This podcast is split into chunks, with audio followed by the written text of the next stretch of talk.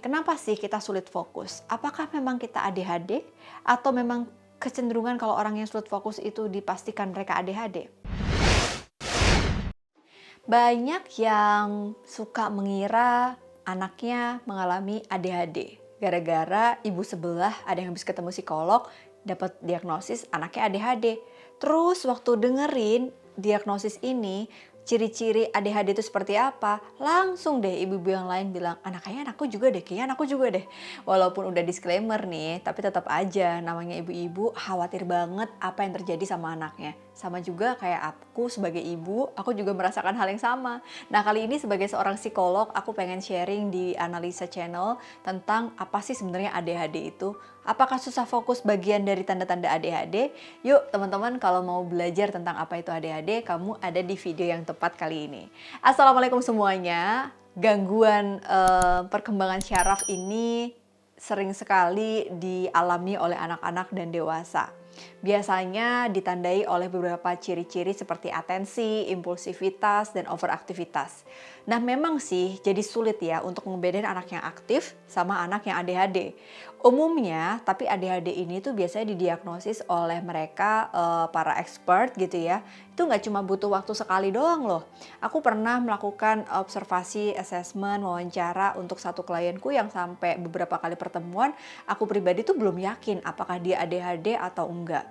Karena pada akhirnya ada banyak hal yang perlu kita amati dalam keseharian seorang anak ADHD.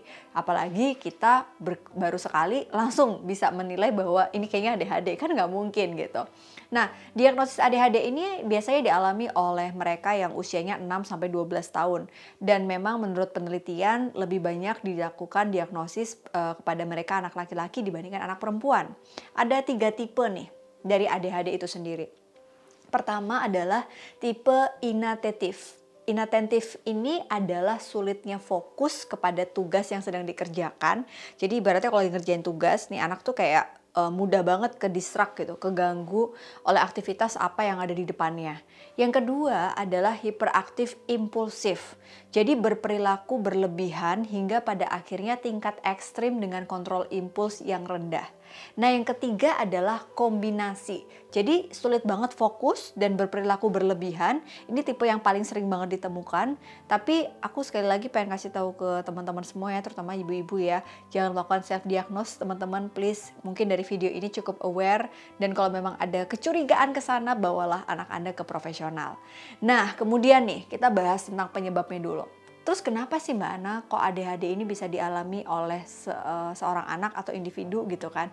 Yang pertama, ada disfungsi bagian otak yang membuat ADHD ini dialami oleh beberapa dari mereka yang ya ibaratnya bawaan lahir gitu. Yang kedua ada faktor keturunan. Ini cukup memberikan porsi yang lumayan besar karena bisa jadi um, genetik seperti ayah, ibu, kakek, nenek garis keturunannya ada yang mengalami ADHD juga. Nah yang ketiga racun atau faktor medis. Biasanya kondisi-kondisi saat melahirkan mengalami komplikasi atau saat di dalam kehamilan ibunya mengandung uh, tapi juga mereka mengkonsumsi alkohol dan juga merokok. Nah ini bahaya banget ya. Jadi pelajaran buat teman-teman juga calon ibu dan juga seorang ibu hindari alkohol dan rokok pada saat Anda mengandung karena efeknya luar biasa bahaya untuk janin Anda ya. Oke. Terus sekarang kita bahas nih, kenapa sih kita sulit fokus? Apakah memang kita ADHD atau memang kecenderungan kalau orang yang sulit fokus itu dipastikan mereka ADHD? Teman-teman, hal yang sangat normal kalau kita itu sulit banget untuk bisa fokus. Karena pada saat kita lagi melakukan banyak hal gitu ya teman-teman, itu kita kayak jadi uh, sulit banget untuk bisa mengendalikan apa yang ada di kepala kita. Dan pada saat itu uh, biasanya kalau kita melakukan suatu kegiatan ada hal lain nih yang memborbardir di luar diri kita sehingga menstimulus otak untuk bisa merespon hal lain. Ya wajar kan kita jadi sulit fokus. Jadi kalau kita sulit fokus kita harus cari tahu dulu distractionnya apa. Yang kedua, meskipun demikian nih ya, kalau misalnya banyak banget uh, belakangan ini atensinya menurun, coba cek lagi. Jangan-jangan nih kita lagi ngalamin stres kurang tidur. Ini aku banget nih.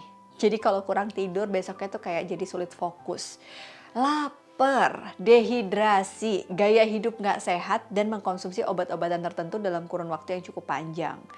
Nah, jadi jangan langsung curiga ya, kayak aku ADHD deh. Coba lihat dulu, ada nggak potensi-potensi yang ini kita alami saat kita mengalami kesulitan fokus dan kehilangan atensi. Nah, kondisi-kondisi seperti ADHD ini tuh biasanya memang uh, dekat atau mengarah kepada kecemasan dan depresi. Dari beberapa gangguan mental yang lain juga dapat berperan. Tapi belum tentu kalau sulit fokus itu artinya udah dipastikan ADHD. Karena kebanyakan gangguan mental yang dialami ini juga dipengaruhi oleh struktur otak yang berbeda ya. Jadi, orang yang dengan ADHD ini memiliki beberapa bagian otak, seperti korteks frontal, basal ganglia, dan otak kecil yang berperan dalam mengatur fokus yang memang lebih kecil ukurannya. Jadi kalau di uh, coba dilihat nih ya oleh para ahli, ot, uh, besaran otak mereka yang mengalami ADHD ini memang uh, apa ya ukurannya tuh kayak mereka lebih kecil daripada ukuran mereka yang tidak mengalami ADHD. Nah, makanya butuh pemeriksaan secara medis gitu. Oke, ada juga hal-hal lain yang sebenarnya membuat kita jadi sulit fokus nih. Sesimpel kita lagi bosen. Pernah nggak sih teman-teman ngalamin kebosanan? Pada dasarnya kita semua tuh bisa mengalami bosan karena otak kita sendiri itu kurang bisa merespon dengan baik dan cenderung memberikan respon negatif kalau dihadapin pada situasi yang sama dan terlalu mudah diprediksi. Nah, pada akhirnya pada saat kita membuat sesuatu uh, yang baru gitu ya, ketika ada hal yang baru yang kita kerjakan, kita kayak akan mudah aja buat mengalihkan kepada sesuatu yang baru yang lama ditinggalin. Jadi kayak seolah kita jadi kayak kurang bisa fokus padahal bosen aja gitu. Nah, terus nih kita bicara tentang sebuah studi yang dilakukan di Columbia University oleh Profesor Claudia M. Muller tentang bagaimana locus of control dan bagaimana peran locus di otak kita. Ada dua locus yang kita miliki, yaitu external locus of control, yaitu ketika seseorang merasa bisa berhasil karena sesuatu itu berasal dari luar dirinya. Jadi dia termotivasi dari hal-hal yang sifatnya eksternal. Misalnya nih ya, uh, ketika dia merasa dirinya berhasil karena memang dia pintar, karena memang dia tuh melakukan sebuah upaya gitu. Jadi pada saat ada distraksi, bisa jadi dia itu nggak berusaha untuk fokus lagi, karena dia ngerasa kayak ya ini kan semua karena dari luar gitu. Contoh misalnya, teman-teman lagi ujian, terus nilainya jelek pada saat nilainya jelek, kita tuh cenderung menyalahkan situasi di luar kendali kita. Misalnya kayak, nih kan ini pasti gara-gara tetanggaku lagi ada hajatan jadinya berisik. Nih kan ini gara-gara tahu bulat lewat. Nih kan ini pasti gara-gara teman kosku di depan tuh berisik tiap malam. Jadi kita selalu meng, uh, sulit untuk fokus dengan apa yang kita kerjakan karena fokus kepada distraksi di luar diri kita. That's why locus of control ini menjadi peran yang sangat besar pada saat kita kehilangan fokus bukan berarti kita ADHD, tapi perlu diamati bagaimana fokus of control kita, apakah eksternal, apa internal.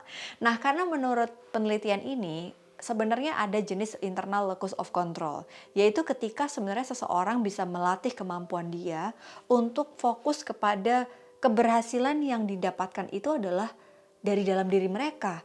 Jadi motivasinya itu ya dari dalam diri mereka. Dan ketika dia berhasil mencapai sesuatu, dia akan menghargai proses dari usaha kerasnya, bukan dari luar diri mereka. Sebaliknya, pada saat ada sesuatu yang mendistrak mereka atau yang mengganggu mereka, mereka akan melihat untuk lihat apa sih distraksi dalam diri sehingga bisa kembali fokus. Nah, makanya teman-teman, kalau kita sulit fokus atau anak kita atau adik kita, tetangga kita, jangan buru-buru um, diagnosis, self diagnose ADHD, bawa ke profesional kalau memang Anda mencurigai ke arah sana karena ada banyak banget loh faktor yang melatar belakangi seseorang sulit fokus kayak yang kita bahas di video ini. Gimana teman-teman komentar kamu? Bener nggak sih kalau sekarang di era keterbukaan informasi jadi banyak orang yang bisa melakukan self diagnose?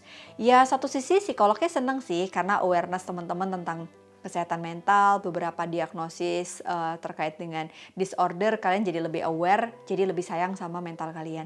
Tapi satu sisi sedih juga kalau udah langsung melakukan diagnosis pribadi tanpa hubungi profesional, karena akhirnya membuat teman-teman jadi ngerasa kayak udah nyerah duluan, anakku ADHD mbak, jadi nggak mungkin sukses. Akhirnya anaknya nggak ditemukan nih potensi dan bakatnya. Aku ADHD mbak, aku jadi nggak bisa berhasil. Udah fix mindset duluan. Padahal ada banyak distraksi yang perlu kita gali lebih dalam lagi.